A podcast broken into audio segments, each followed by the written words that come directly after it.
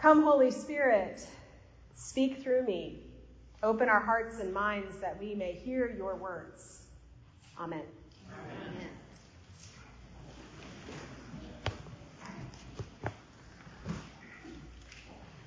Now, faith is the assurance of things hoped for, the conviction of things not seen. This is the first line of chapter 11 in Hebrews. This is one of those verses in the Bible that is frequently found on t shirts or coffee mugs, perhaps framed and hung on the wall. Many of us have our favorite verse from Scripture, and perhaps this is yours. It can be comforting to have it visible in our home or office as a reminder of whose we are and what we are called to do. So please, don't hear me saying that this verse shouldn't be on your coffee mug, but this is one of those verses that has also been used as a weapon, as a bludgeon against others. It is one of those verses that, taken out of context, can give the impression that God is telling us that we aren't allowed to have some of those very human emotions doubt, fear, anger, resistance. Or we can have them, but if we do, then we are not faithful people and certainly not good Christians. This is one of those verses that helps me remember how important context is. So let's begin with some context. Hebrews, the so called letter to the so called Hebrews, as one scholar famously put it. It is neither a letter, nor was it written to people for whom Hebrew was their primary language. They were Greek speakers. The title was assigned much later by those who compiled the Bible, not by the person who wrote it. And we do not know who wrote Hebrews, although scholars are very sure that it was not Paul. Rather than a letter or epistle, this text is more of a sermon. So you get two sermons in one service. Today. It seems that it was written by someone in the first century who was attempting to begin to define what it is to be Christian. And this brings me to another point. It was written by an individual with a particular point of view, a particular way of seeing the world, and a particular understanding of Christianity. So while it isn't a bad thing to have chapter 11, verse 1 from Hebrews on a t shirt, it is important to not just stop there. I know you know this, but it doesn't hurt to be reminded that each book of the Bible is its own independent thing, telling us something about our world, ourselves, and our divine creator. And when we read the books of the Bible in conversation with each other, they encourage us to ask questions, Reading in conversation with the text allows us to pick up and examine aspects of Christianity from different sides. In this instance, we can use this text to help us more fully understand what we might believe about faith. For the author of Hebrews, faith encompasses endurance, trust, and hope. For other authors, Paul, for example, faith was deeply connected to righteousness. But for this author, to live by faith is to endure hardship with confidence and boldness, never doubting the divine promise. So, if we only consider Hebrews when we are thinking about faith, then we come away with a one sided view of the concept, one that might lead us to concluding that things about it concluding things about it that could be harmful to us. It isn't that faith isn't about endurance in the face of hardship, but it isn't only that. If we just stick here with Hebrews, then we might be tempted to tell ourselves or to tell other people that doubt has no place in faith. That if we question God or are fearful that God isn't with us, or are in a phase of our lives when we don't know if we actually believe what we say we believe, then that might mean that we're not faithful people. But Hebrews is just one author, just one perspective. It is important perspective, sure, but not the last word. There are plenty of illustrations in the Bible that tell us that doubt and faith can and do often go hand in hand. Peter, for example, the rock that Christ built his church upon, frequently questioned Jesus. He denied Jesus. He had doubts and wonderings. He's the guy that asked Jesus a question, Jesus answered him, and then, like, two sentences later, asked him the same question again because he doubted. Jonah, one of my favorites, runs in the opposite direction when he's called to be the prophetic voice by God. He doubts his ability to do what he has been told he has to do. He is afraid, and he attempts to run away from his calling. Now, this doesn't work out really well for him, but he does it anyway. And he's still used by God as a prophetic voice to spread what God needs to spread to the people of Nineveh. So just as Peter's denials do not keep him from being the rock, so too our doubts don't keep us from being faithful people. So yes, Faith is the assurance of things hoped for, the conviction of things not seen. But this does not mean that the person who is faithful can't also be full of doubt and fear at the same time. Questions and full of anger at the same time as being faithful. I have to be reminded that, like Sarah and Abraham, I too am faithful because it can be easy for me to buy into that t shirt version of the text the version that leads people to say things that they believe are helpful, but usually feel pretty crummy when you're on the receiving end of them. Things like, faith is fear that has said its prayers, or any number of platitudes said by very well meaning people while attempting to comfort someone when faced with that person's ambiguity or unsurety about a situation, especially when they don't know what the path forward is, when they're wondering where God is in something. On a recent episode of the podcast Radiolab, I heard a woman talking about the fears that she faced when her son was born with severe physical challenges.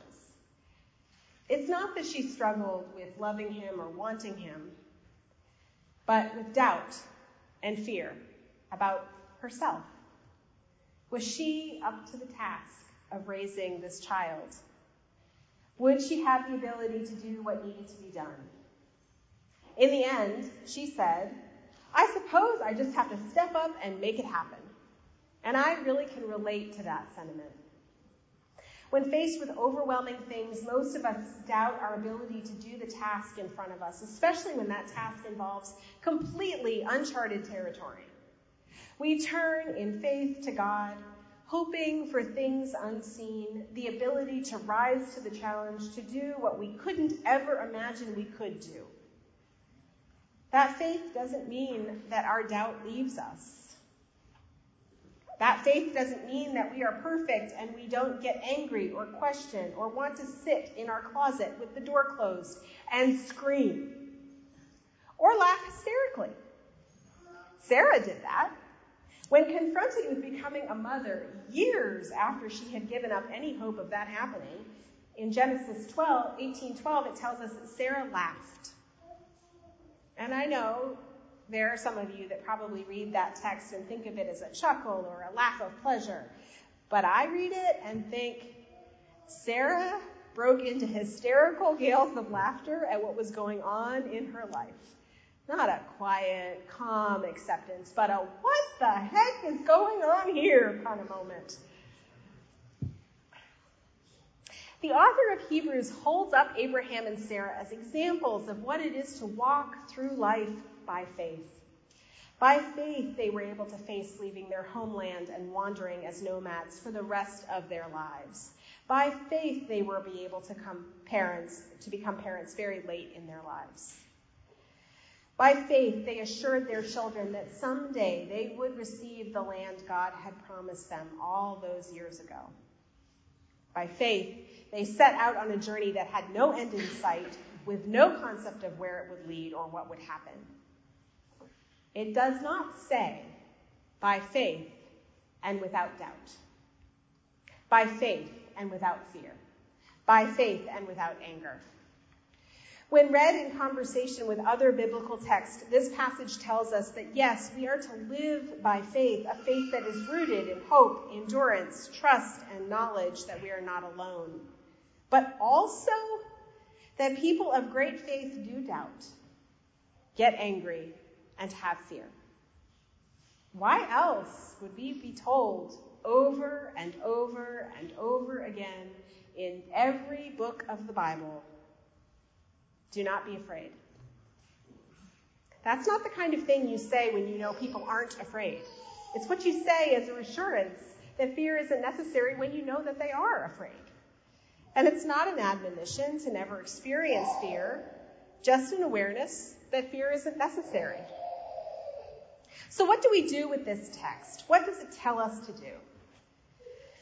It tells us to walk forward in faith despite fear, despite not knowing, despite doubt, despite confusion, despite whatever human emotion we are experiencing.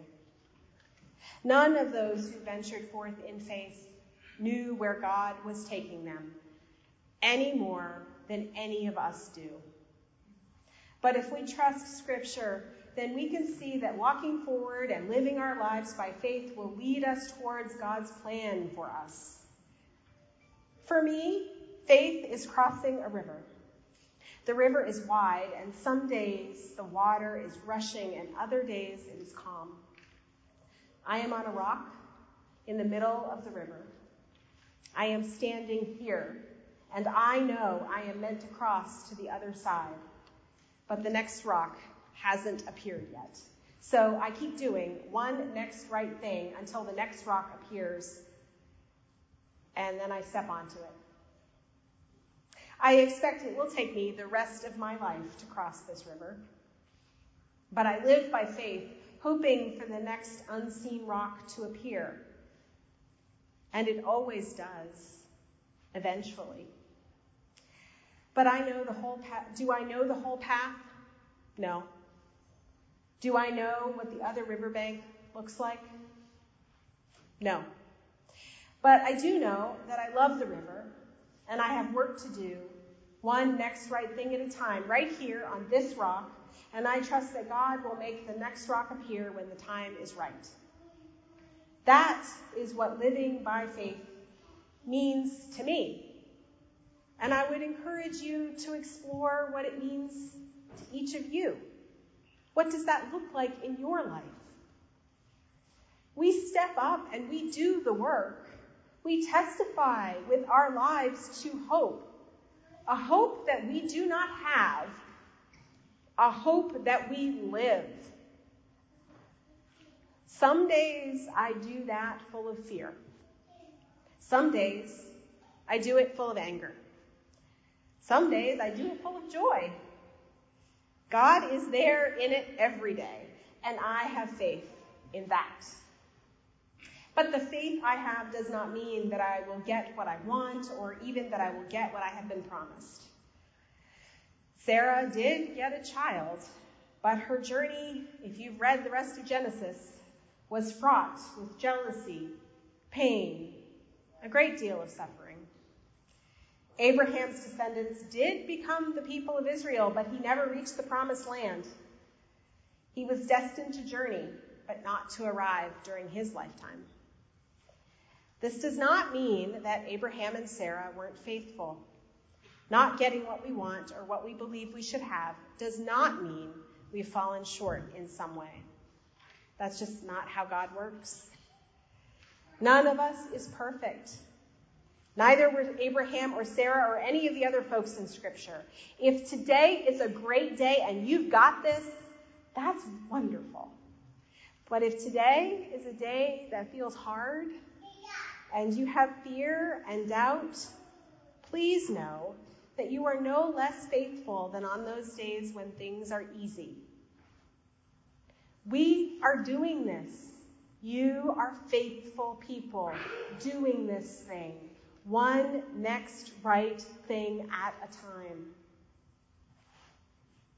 By faith. Amen.